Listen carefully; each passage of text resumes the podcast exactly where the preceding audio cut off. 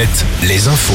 Denis Lebars, bonjour. Bonjour Olivier, bonjour à tous. Il fait déjà entre vingt-trois et vingt-cinq degrés ce matin sur les Pays de la Loire. Il va faire chaud et surtout il va faire lourd. Une atmosphère orageuse va s'installer et les orages pourraient éclater dans l'après-midi, en particulier le long du littoral atlantique.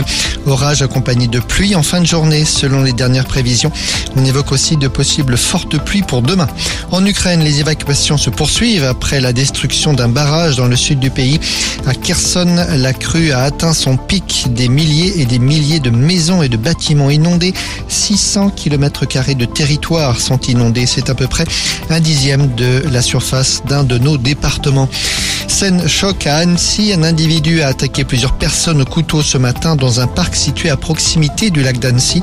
Plusieurs personnes ont été blessées, dont des enfants. L'agresseur a été arrêté, un Syrien demandeur d'asile. La première ministre est attendue sur place. En Vendée, un feu de forêt la nuit dernière près de Fougeray. Le feu s'est déclaré peu avant quatre heures du matin dans un secteur de résineux notamment. Un incendie maîtrisé trois heures plus tard. Un hectare de végétation a été impacté.